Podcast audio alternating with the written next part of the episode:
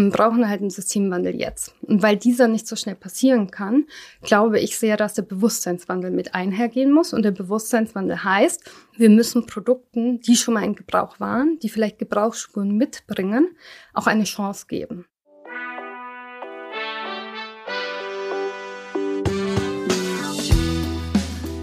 Willkommen bei Studio 36 Presents, dem nachhaltigen und sozialen Podcast aus Kreuzberg in die Welt. Es ist Herbst in Berlin, Wind, Regen und es wird eben immer kälter. Für mich heißt es, ich muss zwei neue Jacken für meine großen Mädchen besorgen, dann natürlich Wollsocken ersetzen. Meiner Mama wollte ich eh schon neue Handschuhe kaufen. Dann ist mein Licht am Fahrrad kaputt, das brauche ich natürlich neu. Wind- und Wettercreme für meine ganz kleine muss ich unbedingt noch besorgen. Das ist nur so meine aktuelle Shoppingliste. Das heißt eigentlich ehrlicherweise, ich konsumiere ständig. Und Grundsätzlich weiß ich, dass unsere Erde das nicht trägt, dass Rohstoffe endlich sind, dass ich im Übermaß verbrauche und dass ich auch noch einen Riesenberg Müll produziere nach einem Jahr. Gerade mit meiner ganzen wilden, kunterbunten Familie, da sammelt sich ganz schön was an. Das heißt, selbst wenn ich nachhaltig und faire Sachen kaufe, worum ich mich natürlich sehr bemühe, frage ich mich immer wieder, reicht das? Oder müssen wir einfach weniger kaufen? Und das heißt, wie kann man Ressourcen in unserem Planeten wirklich schonen? Was ist mit Degrowth? Was ist mit dem Wehrstoffkreislauf? Wie kann ich praktisch so circular Sachen auch wieder zurückgeben? Deshalb ähm, habe ich heute auch so ein bisschen Richtung Weihnachten, wo wir alle wissen, da wird das Thema Kaufen wieder ganz, ganz wichtig und groß, habe ich zum Thema ressourcenschonender Konsum ganz tollen Gast da. Doris Schoger von Rebound Stuff und ich freue mich sehr, dass du da bist. Schön, dass du da bist, Doris. Danke, dass ich da sein darf. Doris, du sitzt jetzt vor mir, hast einen super schicken Pulli an, auch ähm, zwei Ohrringe mit Kirschen. Vielleicht beschreib mir doch mal so von den Anziehsachen, die du anhast, vielleicht bis auf den Schlüppi, den können wir inkludieren oder nicht. Sag mir einmal kurz, woher kommen die Dinge, die du gerade mit hast und an dir trägst? Also das, ähm, das ist so mein Standard-Outfit gerade, äh, was ich so im Herbst anhab. Und das ist tatsächlich ein Second-Hand-Pulli, ein etwas älteres T-Shirt, das ich schon lange habe, aus äh, schwerer Baumwolle, eine Jeans, die ich auch schon sehr lange habe und Schuhe, die äh, von Sneaker Rescue wieder ins Leben gerufen wurden. Und ähm, ja, das war ja bei mir auch nicht immer so. Und du hast aber grundsätzlich so Secondhand und eben dieses Sachen wiederfinden, wieder neu in Umlauf zu bringen, das ist so ein bisschen deine Mission oder das ist auch das, was du in deinem Blog machst, Rebound Stuff. Erzähl mir doch mal so, wie war so der Anfang quasi? Wie bist du darauf gekommen und warum trägst du jetzt lauter Dinge, die jemand anders schon vor dir anhatte? Ja, also es war bei mir so, dass ich Soziologie und Wirtschaft studiert habe und einfach sehr Marken begeistert schon immer war und dann irgendwann auch für große Unternehmen arbeiten durfte, welche die auch im Bereich Fast Fashion angesiedelt waren und ich mir über Konsum nicht so einen Kopf gemacht habe. Das hat sich aber dann irgendwann schlagartig geändert, als ich irgendwie gemerkt habe, das, was ich in meinem Beruf tue, fühlt sich nicht so gut an. Also es ist so, ich hatte auch viel mit PR und Marketing zu tun und wir haben Sätze veröffentlicht, wir haben Dinge getan und das hat sich nicht so richtig angefühlt. Und dazu muss ich sagen, meine Schwester, die arbeitet äh, oder hat damals in der Entwicklungsarbeit gearbeitet und die war eben äh, im globalen Süden unterwegs und hat mir sozusagen den Spiegel dauernd vorgehalten. Wir hatten viel Austausch. Und ja, im Jahr 2016 habe ich dann entschieden, ich möchte da nicht mehr so mitspielen habe äh, mich selbstständig gemacht, habe aber dann wieder für ein Unternehmen gearbeitet, dass ich dachte, es könnte es besser und es war aber auch wieder in der neuen Produktion in der Mode angesiedelt und hat es auch nicht besser gemacht. Und 2019 äh, bin ich dann zu, über einen Beratungsauftrag, weil ich damals schon selbstständig war, zu einem großen Recommerce gekommen und mir ist es dann so ein bisschen wie Schuppen von den Augen gefallen. So, was ist mit den ganzen Dingen, die schon mal im Besitz waren? Was ist mit all den Sachen, die wir horten? Was mit all den Sachen in den Schränken? Und in dem Zug gab es auch gerade im Bau die Diskussion Urban Mining. Und ich war so, was ist mit Urban Sourcing? Kann ich von dem leben, was Leute schon gekauft haben und nicht mehr brauchen?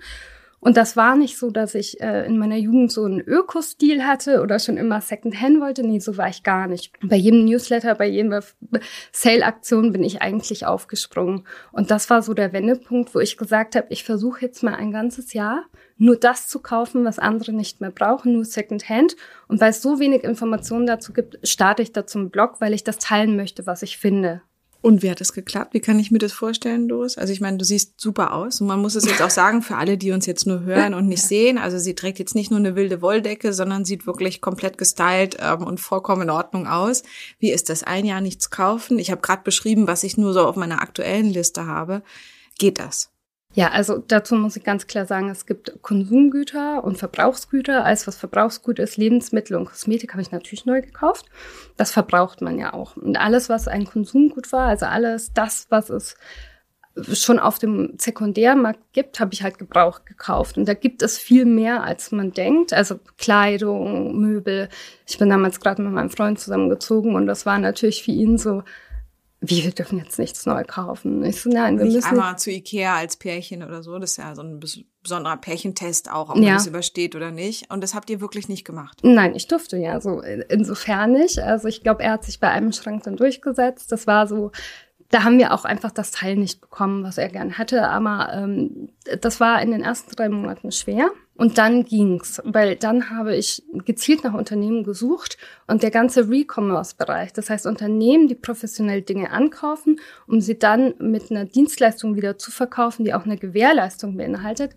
Das ist, sag ich mal, seit zehn Jahren im Kommen, aber geht jetzt in andere Bereiche als die klassischen Bücher und, und äh, Elektronikgeräte, die wir kennen, sondern es geht jetzt auch in Kleidung, es geht jetzt auch in Spielwaren und ähm, diese Unternehmen, die zum Teil sehr klein sind, haben noch wenig Sichtbarkeit. Und da wollte ich einfach ansetzen und das zeigen. Ich kenne ehrlicherweise vor allen Dingen eBay und so Kreiderkreisel. Das sind so die, die ich am besten oder die großen, die ich eigentlich kenne. Was ist denn so mit einem neuen Staubsauger oder so? Wo ja, bekomme ich den denn am besten? Das ist so ein bisschen der Unterschied. Also der Sekundärmarkt, der findet noch sehr im Kunden-zu-Kunden-Beziehungen fest. Das heißt, ich stelle etwas online, jemand kommt vorbei und holt sich's ab. Das sind die Marktplätze. Recommerce ist aber, wenn ich als Privatperson meine gebrauchten Dinge einem Unternehmen verkaufe, dass sie sozusagen äh, checkt, repariert, äh, sauber macht und dann erst wieder verkauft. Und da gibt es zum Beispiel äh, für Staubsauger jetzt Backmarket. Wenn man die nicht kennt, weil die jetzt nicht diese großen Werbekampagnen fahren, dann weiß man das im Zweifel nicht. Da bekommt man aber einen Staubsauger mit drei Jahren Garantie im gebrauchten Zustand schon. Und das hat mich eben äh, fasziniert, dass da ganz viele neue Unternehmen kommen. Es natürlich auch noch viele Lücken gibt, wo man sich platzieren kann, aber dass sie so wenig bekannt sind. Wer ist das noch zum Beispiel? Also praktisch so Elektrogeräte könnte ich kaufen über einen Backmarket. Wen ja. gibt's noch? Dann zum Beispiel Momox Fashion ist jetzt der größte für eben äh, Kleidung. Dann äh, Medimops auch von denen für Bücher, äh, Socks, äh, die verkaufen auch für Spielfaden.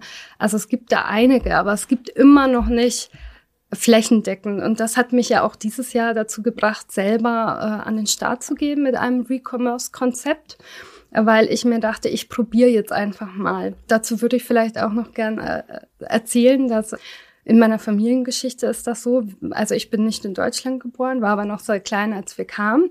Und man kam halt so, ich sag mal, meine Eltern waren Ende 20 und ich war erst zwei Jahre und meine Schwester vier.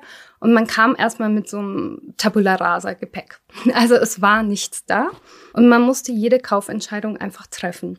Und weil äh, wir aus einem Land kam, wo es auch nicht viel zu kaufen gibt, war man erstmal völlig im Überfluss. Und das, was man gekauft hat, wurde aber auch sehr gut gepflegt. Und es war immer so ein bisschen das Gefühl da, es gibt es nur heute zu kaufen. Weil da, wo wir herkommen, gab es Dinge nicht immer genügend äh, verfügbar. Und dieses Kaufverhalten hatten, hatten meine Schwester und ich und meine Schwester besonders stark übernommen. Und es wurde gehortet. Es wurde gehortet in dem Fall, dass aber alle Sachen gut behandelt wurden und sehr sicher aufgehoben wurden.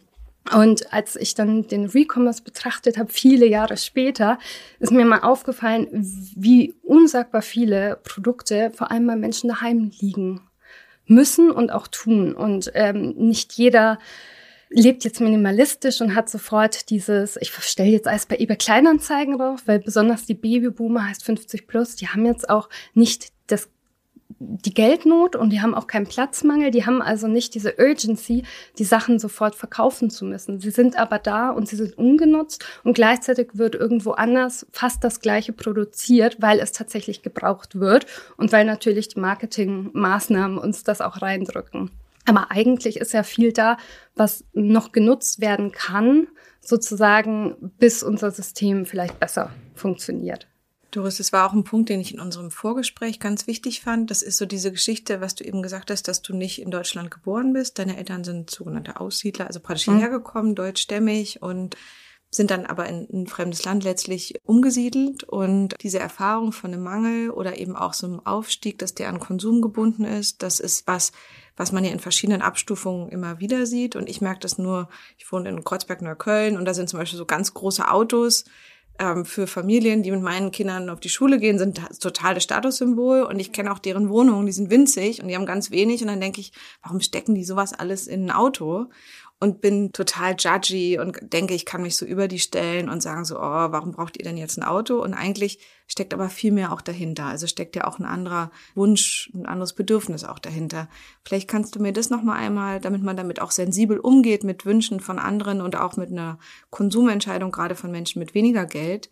Vielleicht können wir zu dem Punkt nochmal einmal sprechen, Doris. Was denkst du, ist das, wie könnte man ähm, das auch nochmal ein bisschen auflösen bei Menschen, die sich eben Konsum als Aufstieg und als Glück auch ganz doll empfinden. Ja, ich glaube, man muss da schon auch unterscheiden, woher die Leute kommen. Natürlich auch, was in, was in der Kultur als, ich sag's mal so, Erfolg zählt. Es ist nur so, wenn man in ein Land kommt, in dem auf einmal alles da ist und vorher war es nicht da oder man konnte nicht dann ist das ja so ein bisschen wie ein Kind im Süßigkeitenladen. Und bei mir ist das so, wenn ich eben mit Freunden spreche, die aus bildungsnahen Familien kommen, dann ist Verzicht auf einmal etwas oder ich sag mal der Minimalismus etwas, was sehr, ich will vielleicht fast sagen, elitär wirkt.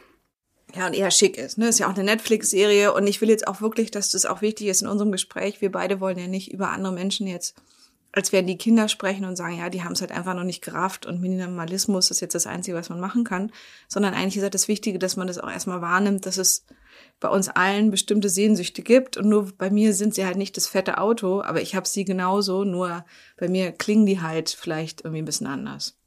Ja, ich, ich muss sagen, das hat ja auch vielleicht nicht mal so sehr mit Sehnsüchten zu tun. Also bei meinen Eltern ist das so, da war es ja nicht das große Auto, da war es tatsächlich das große Haus, was man gewohnt war. Man, man kam von irgendwo, wo man was Stabiles hatte und äh, das konnte man nicht behalten. Und äh, da waren auch Themen wie Zwangsenteignung und Aussiedlung. Also bei uns war es 85er, als eigentlich die Grenzen dicht waren, kamen wir aus der aus einer Diktatur raus. Und wir hatten ja nie dieses Fremdengefühl, aber äh, Fakt ist schon, man kam halt aus einem Land, wo man meterware Stoff gekauft hat, wenn es Stoff gab. Und dieser Stoff wurde zu Kleidung, zu Tischdecken, zu vorher umfunktioniert. Und äh, da muss man erstmal wegkommen, wenn man dann irgendwo einkaufen geht und sagt, oh, jetzt gibt's Handtücher und die sind auch noch reduziert. Die kaufen wir doch jetzt lieber. Irgendwann später braucht man die schon. Weil was ist denn, wenn es in fünf Jahren keine Handtücher gibt? Was total absurder Gedanke ist unserer heutigen Marktwirtschaft. Aber wenn man aus dem Land kommt, wo man manchmal in Kaufhäuser geht und da gibt's einfach nichts oder das Geld ist innerhalb von drei Monaten verfallen und man kann das gar nicht mehr kaufen, dann äh, hat man halt diesen Konsum viel vordergründiger. Also das ist, das ist ein ganz anderes, ein erlernter Konsum, den man auch nicht einfach so abschalten kann. Man muss erstmal dem neuen System vertrauen lernen auch.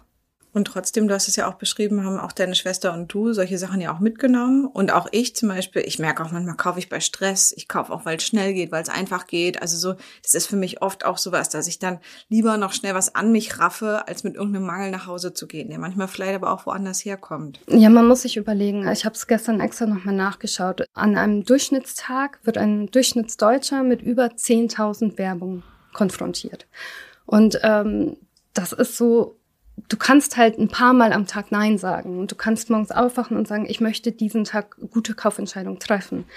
Aber irgendwann erwischt dich eine Werbung in einem schwachen Moment. Irgendwann siehst du etwas, das in dir das Gefühl auslöst, das möchte ich jetzt haben. Und das ist im Discounter, wenn ich eigentlich mal schnell einen Brokkoli holen will. Und da sind halt die Textilien, in der jede Woche eine neue Welt ähm, Universum neben der Kasse und man beherrscht sich in dem Moment nicht. Und ich glaube, dass das vergessen viele, die sagen, ja, man kann ja jede Kaufentscheidung bewusst treffen, dass das so omnipräsent ist, dass wir in Verlockung gerufen werden und auch die Werbekampagnen und Maßnahmen nicht ganz ehrlich kommunizieren.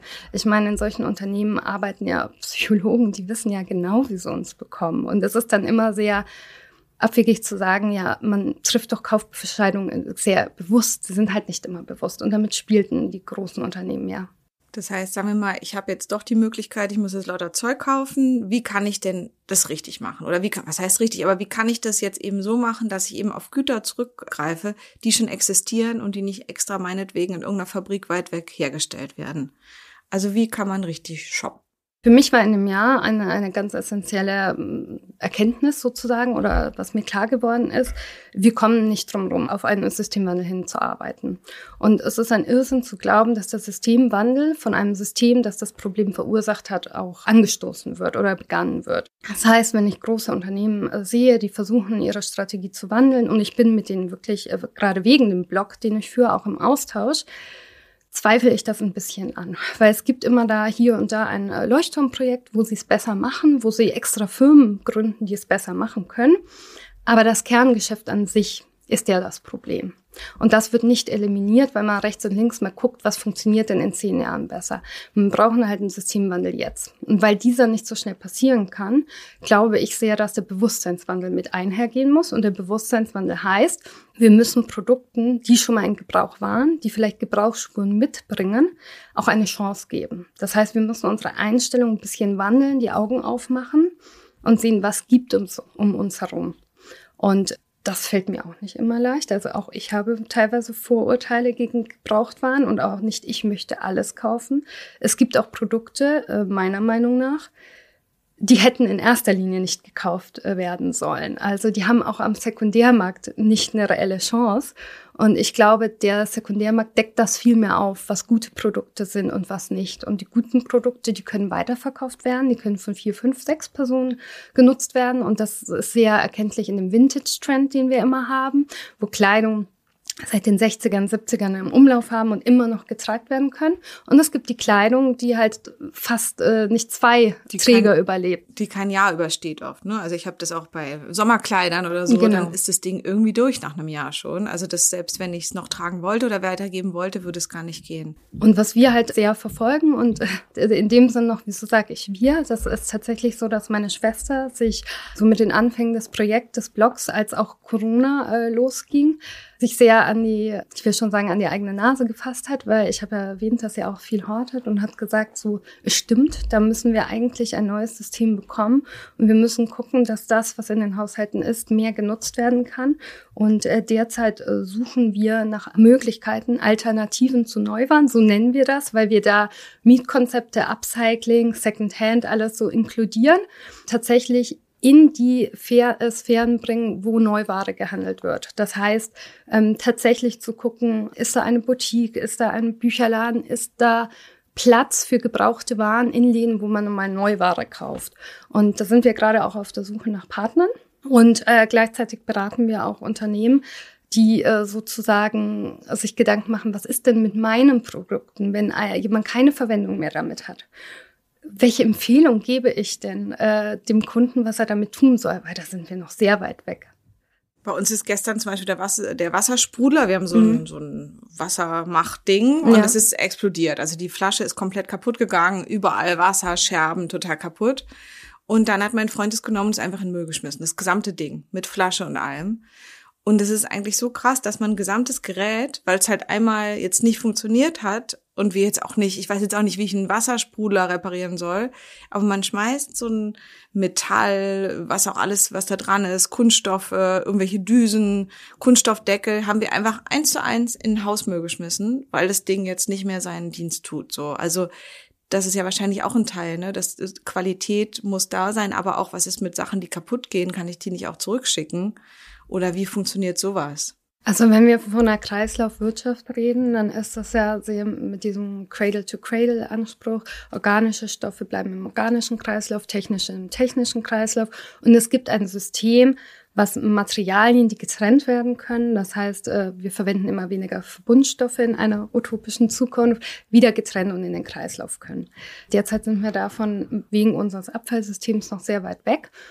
Und da gilt es jetzt anzuknüpfen. Und es gibt verschiedene Firmen, die versuchen, diesen Kreislauf in klein aufzubauen.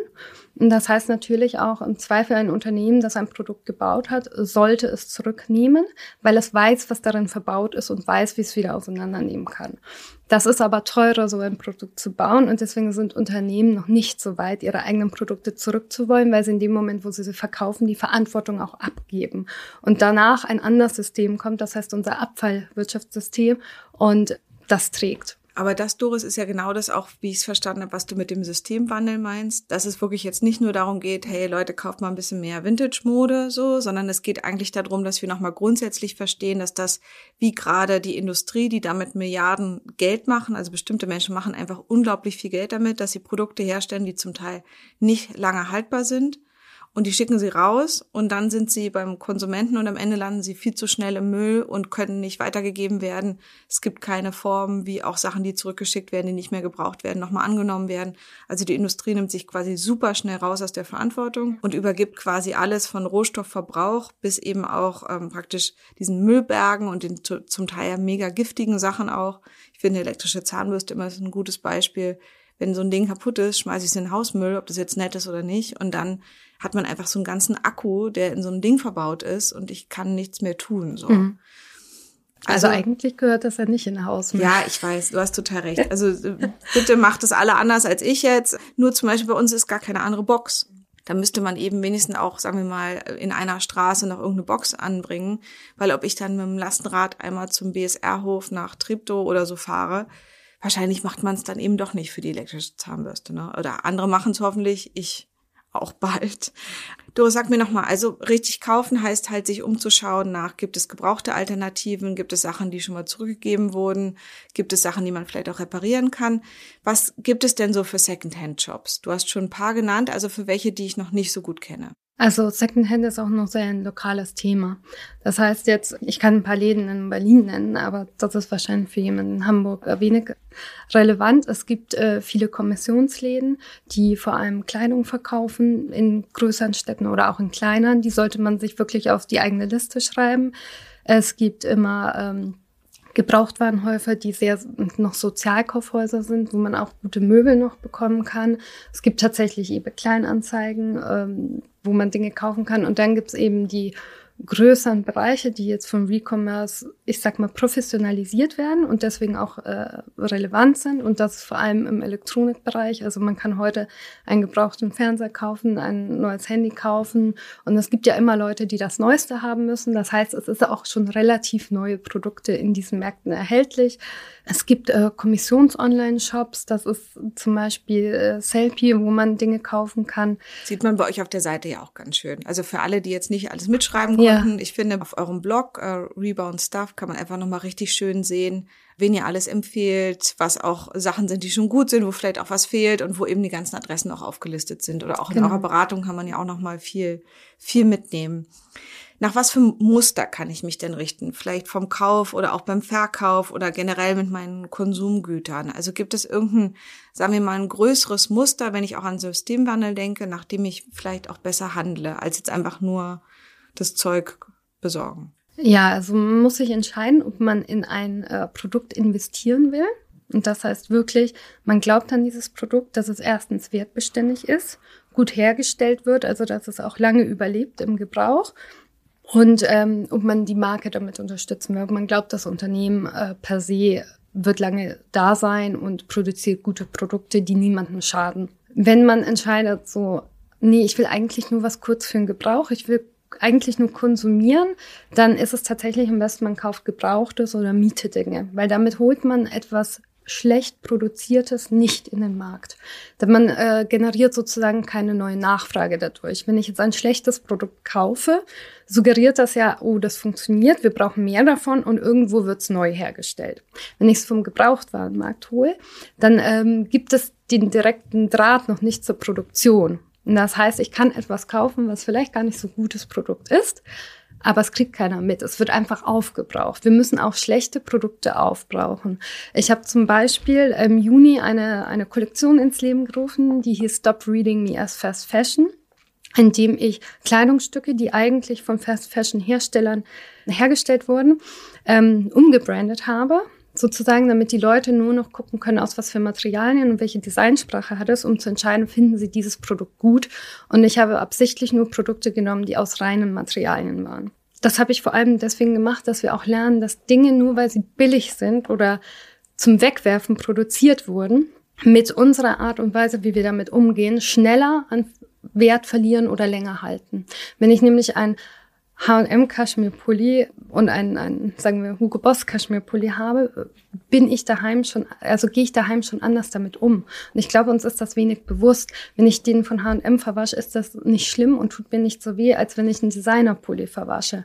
Und wenn man mal die Marken außer Acht lässt, dann geht man mit den Dingen ganz wieder anders um und lernt Materialkunde wieder vom Markenkunde. Also die Markenkunde ist uns so ins Gehirn getrieben worden und äh, als Brandmanager habe ich dazu auch meinen Teil getan, auch in der Fast-Fashion-Welt. Ähm, und das versuche ich jetzt ein bisschen wieder wegzunehmen. Also guckt euch die Materialien, guckt euch die Macher, guckt euch die Produktion an und investiert in ein Produkt und nicht in eine Marke. Es gibt natürlich Marken, die produzieren Gutes ich finde es halt manchmal, gerade so, sagen wir mal, bei der richtig teuren Fashion, hm. finde ich es manchmal erschreckend, wenn ich das irgendwo sehe und dann kostet ein Seidentuch 2000 Euro oder irgendwas und dann merkt man aber, da ist dann auch so und so viel Kunststoff drin, wo man so ein bisschen denkt, ey, ihr macht so viel Geld damit und jetzt könnt ihr das nicht mal, eben jetzt ist der Pulli, ein Kaschmir-Pulli nicht mal von von Tieren, die dann ordentlich geschoren wurden und dann geht's irgendwie gut, sondern ähm, das ist genauso fies hergestellte Wolle oder von irgendwelchen armen Angora-Viechern entnommen. Also so, das ist ja das, eigentlich ist ja das Tragische, dass sogar im hochpreisigen Modebereich oft manchmal die Qualität nicht besser ist. Und dass dann halt auch die Art der Herstellung, dann ist es keine Bio-Baumwolle, aber ein T-Shirt kostet 400 Euro. Also so wirklich verrückt, was Marken einem auch da quasi zumuten an, ähm, an Hokuspokus letztlich. Ne? Ja, also ich würde eher sagen, wenn man einen Seidenschal für 2000 Euro oder einen Schal für 2000 Euro kauft, das sollte man sehr bewusst machen. Das, ähm, aber, das äh, merken wir beide uns jetzt bei unseren ja, nächsten Seidenschalkäufen auf jeden Fall. Da muss ich aber auch sagen, im Zweifel überlebt dieser Seidenschal oder dieser Schal, der Polyesteranteil hat, für 2000 Euro trotzdem lange. Mhm. Weil damit anders umgegangen wird, weil er einen Wiederverkaufswert hat und weil er geschätzt wird. Und ich glaube, diese Wertschätzung für Dinge ist uns abhanden gekommen, wenn wir zu wenig dafür zahlen. Und dann ähm, gehen wir so unpfleglich mit den Dingen ab, damit sie schnell eben zu Müll werden. Deswegen ja, natürlich haben äh, teure Labels auch nicht nur gute Produkte, aber sie werden besser behandelt. Und eben auch, das finde ich auch wichtig, einfach nochmal zu sagen, dass man sich generell die Materialien anguckt und danach seine Kaufentscheidung auch letztlich trifft und dann auch wirklich guckt, wie haltbar wirkt sowas, wie lange denke ich, kann ich das tragen, auch von Farben und allem her. Also muss ja nicht gleich Minimalistin werden, aber eben so ein bisschen zu gucken, kann ich das in meine Garderobe mit einbringen, was auch immer, brauche ich das Teil, also das, das klingt alles äh, sehr. Wir haben ja auch in dem ähm, Modebereich sozusagen so ein Spare Head, weil im Modebereich, weil wir das alles so viel konsumieren, ist vieles äh, schon sehr ersichtlich. Wir nennen das immer oft gern so äh, Fast Deko, wenn wir in den Deko-Bereich zu großen Einrichtungshäusern oder vielen Discountern gucken, da hat man ja jetzt den gleichen Effekt. Also auch da gucken wir ja nicht aus, was die Sachen sind und wie die hergestellt und verklebt sind. Da sind wir ja auch sehr nah dem Kauf, weil für, äh, dieser Spruch immer, für fünf Euro kann man nichts falsch machen, wo ich mir immer denke, doch, gerade für fünf Euro kannst du alles falsch machen. Gerade Halloween war jetzt ja und allein was da für Plastikzeug einfach auch so schnell günstig angeboten wird. So, also das sind schon Sachen wir machen ja auch so eine Aktion, da geht es darum, kostet es, was es solle, dass Dinge eigentlich ihren realen Preis haben. Und eigentlich dürften so ganz billige Wegwerfartikel, die dürfte es eigentlich gar nicht geben, weil klar, dann kostet der Plastiktotenkopf nur 90 Cent oder so, aber der liegt noch 800 Jahre auf einer Müllkippe, ist um die halbe Welt in einem Containerschiff gekommen, so, der darf eigentlich nicht so günstig sein, sondern der müsste wahrscheinlich 35 Euro kosten, weil er nutzlos ist und ähm, nicht gut aussieht und äh, weil er eben so von den Materialien her auch nicht wieder zu verwenden ist. Ja, also ich äh, glaube da auch, dass viele Unternehmen jetzt auch äh, Produkte herstellen, die halt grüner aussehen oder tatsächlich grüner sind und subventioniert werden, trotzdem sehr günstig sind, obwohl es eigentlich gute Produkte sind. Aber meine Schwester und ich haben uns da eine Nacht völlig drüber aufgeregt, weil, weil so viel rechts und links gemacht wird, um uns auch zu täuschen, was jetzt wirklich Sag mal ein gute. Beispiel Na, das ist das typische ähm, nachhaltige T-Shirt für 10 Euro, was natürlich nicht für 10 Euro so produziert werden kann, sondern was durch die anderen Geschäftsbereiche subventioniert ist. Aber das T-Shirt an sich ist schon okay produziert. Und da, da kommt für mich das Ganze so rein, man muss sich auch angucken, wer produziert das und durch was wird mir dieses Produkt subventioniert. Weil das verdrängt ja dieses organische T-Shirt, verdrängt ja andere, die es tatsächlich ernst meinen mit all ihren Produkten. Und da haben wir auch irgendwann das Hashtag Green Blinding ins ähm, Leben gerufen, weil wir gefunden haben, so kleine, ja, so Light Tower Projekte von, von manchen großen Konzernen, die verblenden uns, dass wir gar nicht sehen, wie viel Dunkelheit sonst in im Unternehmen ist, weil sie so vier, fünf Produkte auf den Markt bringen, die schon echt gut sind aber die halt nicht fair bepreist sind. Also es gibt auch total günstige, gute Produkte. Da muss man immer gucken, wer hat die denn gerade gemacht, um mich so ein bisschen zu täuschen, dass ich überhaupt keinen guten Preisanker mehr habe für das, was gut ist. Ein schönes Beispiel ist ja Ikea. Meine Tochter wollte sie impfen lassen, ähm, deshalb sind wir zu Ikea gefahren. Man macht ja immer manchmal ziemlich schräge Sachen mit Kindern mhm. auch. Dann waren wir da und dann haben äh, gibt's jetzt einen veganen Hotdog da auch. Und das sind eben, man kommt zu Ikea, dann sind da fünf Sachen angepriesen, irgendwie eine Topfpflanze, ein veganer Hotdog und noch irgendwie ein Korb oder so. Und das sind quasi die nachhaltig produzierten Sachen. Und ähm, alles andere ist verklebt, geht kaputt nach einem Umzug, zum Beispiel Thema Schrank oder so. Jeder, der schon mal mit dem Ikea-Schrank umgezogen ist, weiß, dass das eigentlich Möbel sind, die quasi zerfallen, wenn man sie einmal richtig bewegt, zum Beispiel. Also wenn man einen Ikea-Schrank ordentlich in einen, in einen Umzugswagen haut, dann ist auf jeden Fall eine Ecke ab und irgendwas drin, drin fällt auseinander. Also sind ja eigentlich Produkte, die überhaupt nicht auf Langlebigkeit ausgelegt sind und ähm, die einfach so falsch schon in der Konzeption, dass da halt schon von Anfang an eigentlich was nicht richtig läuft, im ganz großen Stil, gerade wenn man an Möbel denkt. Sehr schön, dass du gerade gesagt hast, du warst da mit deinen Kindern, weil ich finde, gerade mein Thema oder das Thema ist jetzt, komme ich langsam an die 40 ran und mich hat es sehr lange gedauert, das zu verstehen und es ist irgendwie mit Friday for Future jetzt aber viel mehr präsent. Aber mir fehlt einiges natürlich auch, was das ganze Thema Kindern erklärt. Es ist ein sehr komplexes Thema. Wir haben noch keine Lösung. Wir sind noch nicht sehr weit. Wir sind so mitten in dem herausfinden, wie es denn funktionieren könnte. Und äh, wir achten da nicht so drauf, was wir Kindern zeigen. Also mein, meine Patentochter wollte ein Pailletten-T-Shirt, diese, die, die Farbe wechseln, wenn mhm. man drüber geht. Umweltmäßig das Schädlichste. Und man muss sich wirklich hinsetzen und ihnen das im Klein-Klein erklären. Und ich finde die Zeit oder wir haben keine Formate, das zu tun. Also bei Rebound Stuff habe ich auch tatsächlich einen Kurzfilm dazu gemacht. Der geht so sieben Minuten. Das kann ist jetzt, richtig süß, also kann ich dir empfehlen. ja, weil ähm, mir war es so sich, äh, wichtig, das irgendwie auf so ein Peanuts Hauspack-Niveau zu bringen. Ähm, weil, wie du gesagt hast, äh, Kinder, die laufen dann mit, die sehen, was man einkauft. So war das bei uns früher. Wir haben gesehen, was meine Eltern kaufen. Wir haben gesehen, wie sie mit den Dingen umgehen. Aber dieses auf Augenhöhe mit uns gehen und zu erklären, wir haben das jetzt gekauft, das ist aber eigentlich gar nicht so ein gutes Produkt. Wir haben das jetzt nur gekauft, weil es so günstig war und so weiter, aber wir gehen damit trotzdem sorgsam um. Und das, das finde ich, das ist noch sehr weit weg von unserem Alltag sich die Zeit zu nehmen, für nicht nur Konsum zu überdenken, sondern auch Konsum zu diskutieren und zu erklären. Also, dass Konsum sozusagen tischfähig ist und man auch über Dinge reden darf, ohne so zwei Pole. Also, dir ist es wichtig, dir ist es nicht wichtig und jetzt reden wir nicht drüber. Ich habe nämlich viele Freunde, die konsumieren in einer Art und Weise, wie ich das nicht gut finde. Und ich finde es schon gut, dass ich da immer einen Weg finde, darüber zu reden. Und die wissen ja, wo ich stehe. Aber das sind immer noch meine liebsten Freunde. Und äh, viele davon arbeiten auch noch für Firmen, wo ich genau weiß, die finden das am Ende des Tages auch nicht gut. Aber die haben halt Verpflichtungen ihren Familien gegenüber. Und die haben jetzt keine großartige Wahl, weil so wie ich das gemacht habe und meine Familie die sind äh, nicht aus der Selbstständigkeit gekommen. Die waren immer in langen Arbeitsverhältnissen. In meiner Familie da hat man einen Job 20 Jahre, da ist, da, das, das war für die so ein bisschen fragwürdig, was ich jetzt da tue. Wieso breche ich jetzt mit einem? Wieso kritisiere ich auf einmal die Art und Weise, wie sie um mich herum zu konsumieren? Wieso schaue ich, was den Kindern oder was die da kaufen und sag, ja, war eine Scheißkaufentscheidung, so mach mal bitte nicht mehr. Und äh, das, das haben die auch, also die akzeptieren es natürlich alle, aber es wird sich gefragt, was ich da genau tue.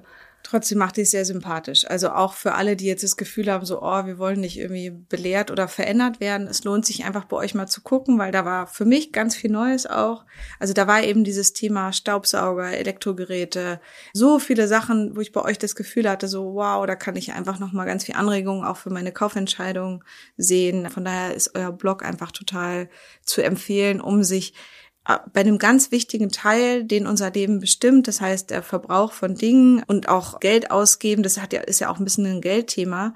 Ähm, es ist ja auch günstiger gebraucht und mit Qualität zu kaufen. Und das finde ich auch immer wichtig, dass es eben nicht dieses Elitäre ist, ich will jetzt irgendwie der türkischen Nachbarsfamilie sagen, so, oh, ihr seid ein bisschen doof, dass ihr ein großes Auto wollt, sondern eigentlich ist ja diese große Marketingmaschinerie, von der bestimmte Leute sehr, sehr profitieren und sehr reich werden, die jagen ja gerade die mit kleinen Einkommen noch mehr ähm, nachher auch in die Schulden fallen und in die Fallen totalen Quatsch neu kaufen zu müssen, anstatt dann eben nach Alternativen zu schauen, die günstiger sind, die länger halten und die gerade Menschen, die weniger haben, eigentlich viel mehr nutzen. Gerade wie du sagst, es ist halt beim Konsum so, man muss sehr vorausschauend sein. Und wenn ich das Gefühl habe, ich möchte meinen Kindern etwas Gutes tun und die freuen sich gerade über eine kleine Spielsache und das sind als Mikrobeträge, dann gibt man erstmal viel schneller Geld aus. Und weil es in dem Moment ja so ein positiver Konsum ist, weil das Kind sich ja auch freut, macht man es ja auch gern. Und das ist natürlich für Leute, die jeden Tag so ein bisschen im Hier und Jetzt leben und so ein bisschen strugglen und vielleicht ein, zwei Jobs haben und die jetzt auch nicht so ja super erfüllend sind, ähm, ist es halt auch sehr weit weg zu denken, was tut denn das kleine Spielzeug, was ich jetzt gerade kaufe, in zehn Jahren oder in 20 Jahren mit der Welt? Weil wir versuchen ja erstmal jetzt so einen Status zu haben, wo es uns erstmal gut geht. Und ja, den haben halt manche Familien einfach schon länger. Ja, also wir sind auf jeden Fall nicht fehlerfrei. Ihr dürft bloß nicht gucken, was wir alles für Zeug haben. Ähm, ich kann nur sagen, was mir geholfen hat, ist, ich kaufe dann eher Sachen, die man aufisst oder verbraucht. Mhm. Oder eben auch jetzt zum Geburtstag von meinem Patenkind. Ich habe jetzt einen Kinogutschein verschenkt oder so. Also ich gucke halt eher nicht auf den großen Haufen, den alle schon haben, noch was draufzuschmeißen, sondern dass man eher was, was Immaterielles, vielleicht, du hast ja auch zum Beispiel, was auch immer, Massagen oder Tanzkurs oder was die Leute mögen, dass man eher guckt, was ist quasi was, was man im weitesten Sinne verbraucht, also weil es eine schöne Aktivität ist, oder eben man isst was auf oder vercremt was oder so, ähm, dass man sich an solchen Sachen auch gut orientieren kann und letztlich ist dann ein Teil weniger auf dem großen Haufen im Kinderzimmer. Ja, ich finde auch Produkte als Service, also Mieten, ist ein ganz guter Trend, den man gut unterstützen kann. Natürlich auch eher lokal als von irgendwo anders. Oder auch unsere Wirtschaft lebt auch gut davon, wenn wir alle jede Woche zum Friseur gehen. Also ähm, es gibt genug, was wir konsumieren können. Es ist kein Konsumentzug, den man machen muss. Und ich denke auch immer, wenn Leute, die sehr nachhaltig leben, dann auf einmal zum Minimalismus überschwanken, dann sterben viele kleine Unternehmen, die gute Idee haben, irgendwie an der ausgestreckten Hand. Weil man braucht eine kritische Masse an Konsumenten oder Erstkonsumenten, um sein Produkt auch besser und massentauglich zu bekommen. Und wenn man nicht diese ersten 400, 500 Kunden bekommt, die auch mal Stammkunden sind und vielleicht den einen oder anderen Fehler mal verzeihen oder sogar gutes Feedback geben, damit man besser wird, dann gibt man diesen Unternehmen auch gar keine Chance, das System zu wandeln, weil auch auch die äh, Recommerce-Unternehmen, die waren am Anfang klein, die sind nicht aus großen Konzernen als Zeitbusiness entstanden. Die waren klein, die hatten ein paar Fans, die haben denen geholfen, das Produkt richtig gut für die Masse zu machen und auch Geld am Anfang zu geben und dann wurde skaliert und Deswegen lieber kleinen Unternehmen mal angucken und auch ein, zwei Fehler verzeihen und auch wenn die Lieferung mal eine Woche dauert. Wir sind halt alle so ein bisschen, ich sag mal, Amazon äh, geschädigt. geschädigt ja. Genau. Ja, ich glaube, ich finde so ein paar Regeln, also dieses nicht mehr bei Amazon shoppen, das ist, glaube ich, was, was einfach Sinn macht. Man muss einfach immer an Jeff Bezos denken und an das riesen hässlichste Gebäude der Welt, was er jetzt hier in Berlin bauen wird. Also ich glaube, manchmal macht es einfach Sinn, Sachen wirklich auch nicht mehr zu machen. Aber ansonsten finde ich, ihr zeigt ganz, ganz viel Alternativen auf, ob es jetzt Mieten ist, ob es immaterielle Güter sind, ob es der ganze Bereich Rebuy oder Reuse ist. Ähm, dann natürlich diese Wertigkeit von, von Produkten, sich da auch nochmal das besonders anzuschauen. Das ganze Thema Marken, wie getrieben bin ich auch davon, ähm, eben auch, wie gehe ich unterschiedlich mit Dingen um.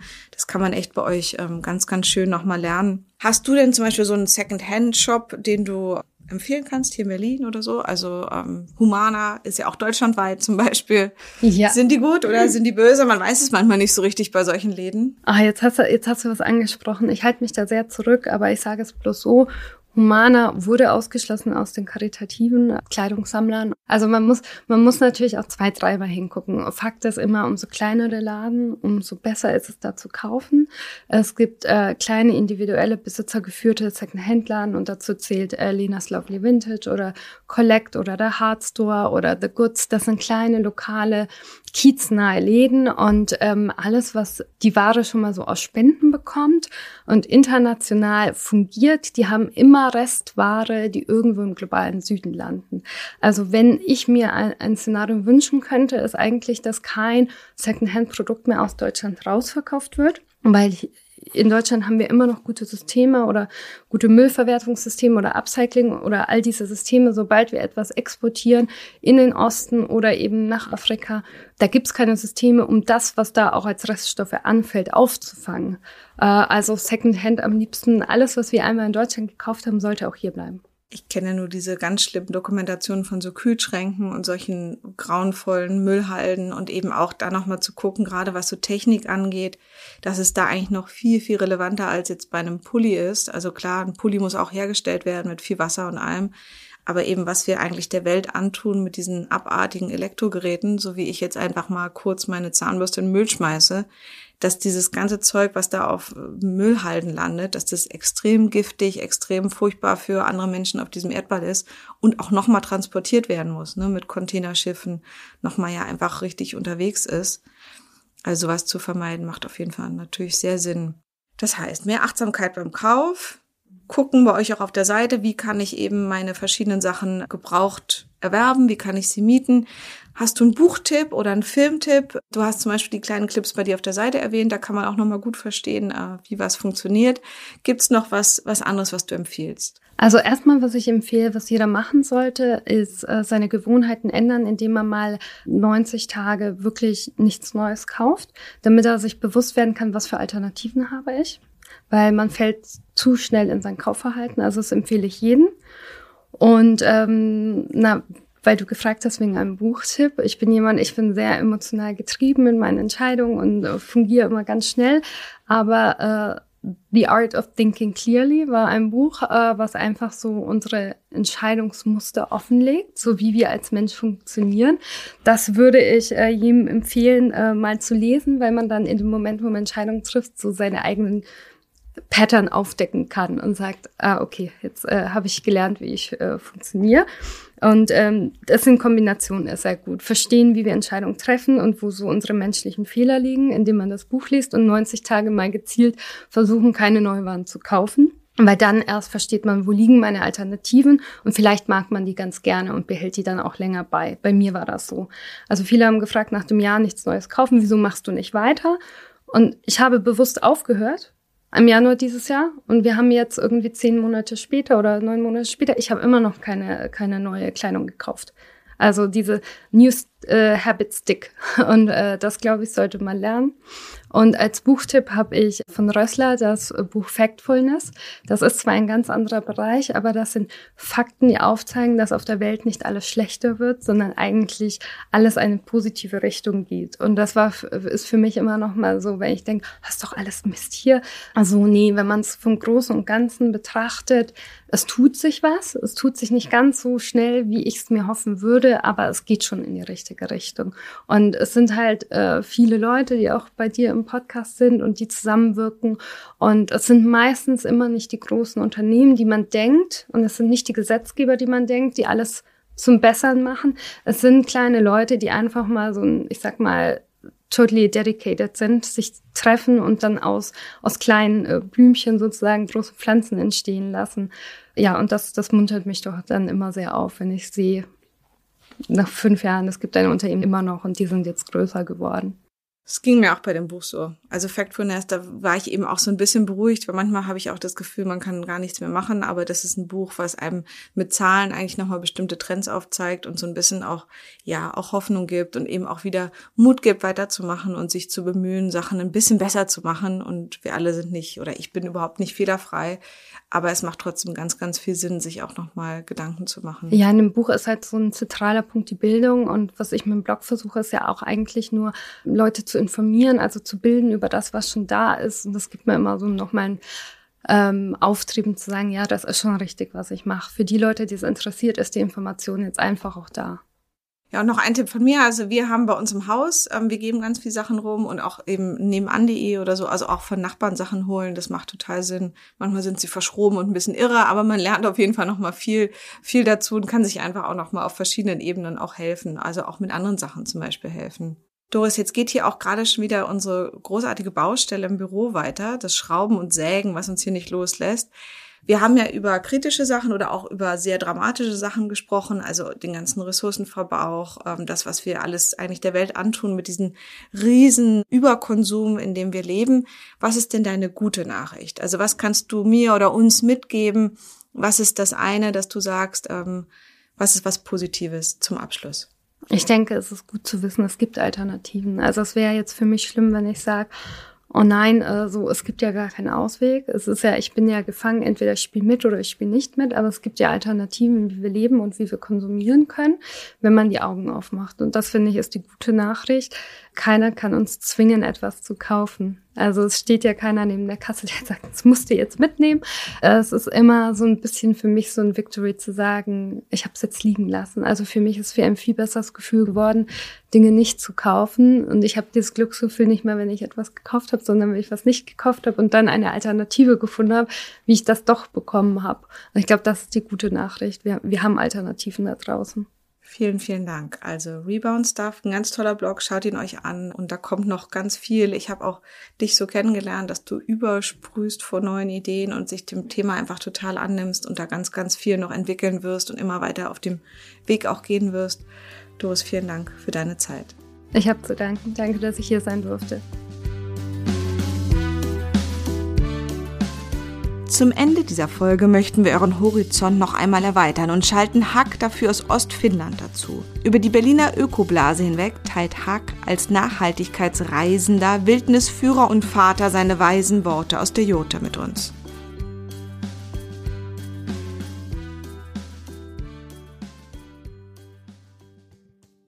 Rebound Stuff. Ein herzliches Moi aus dem sogenannten Finnland. Ein paar Worte vorweg. Am Anfang war ich nackt. Darüber hinaus ist mein Hobby das Lesen und Kommentieren von Codes of Conduct. Sehr vorbildlich erschienen mir bei einem marktführenden Krimskramsvertreiber die Worte We strive to meet reality. Wir bemühen uns, der Realität gerecht zu werden. Viel bemühen wir uns scheinbar nicht. Denn obwohl es in besagter und geteilter Realität schon mehr Löffel als Menschen gibt, vertreibt besagter Krimskramsvertreiber weiterhin Löffel, Tassen und anderen Krimskrams. Möglicherweise beschäftigt der Konzern ja sogar ein Designerteam für nachhaltige Löffel. Doch welche Macht haben schon wir Hersteller, wir Vertreiber oder wir Käufer?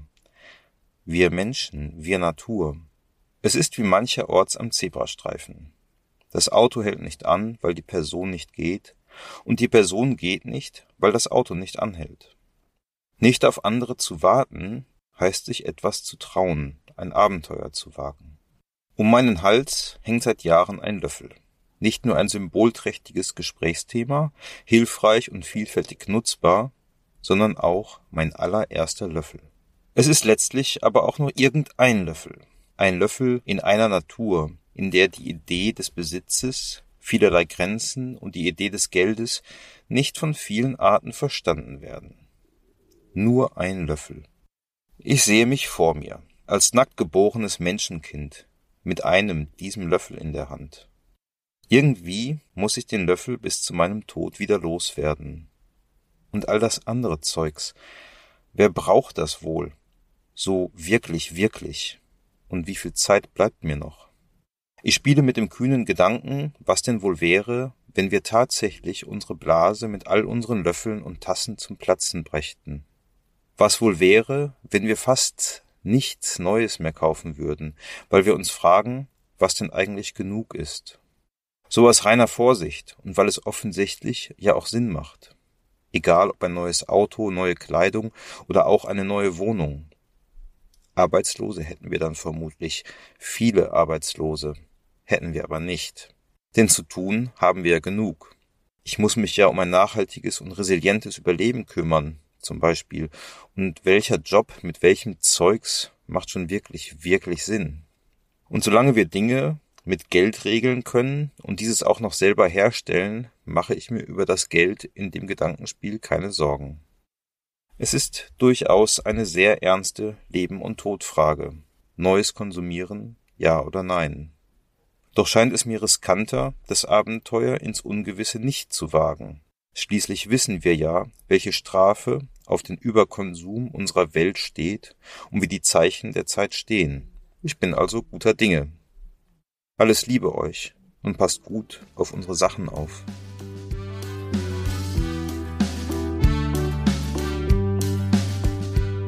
Das war's mal wieder mit einer Folge Studio 36 Presents, dem nachhaltigen und sozialen Podcast. Wenn ihr mit uns zusammenarbeiten möchtet, Anregungen oder Ideen habt, schreibt uns gerne über info at studio36.berlin. Wir freuen uns drauf. Bis zum nächsten Mal. Eure Nike.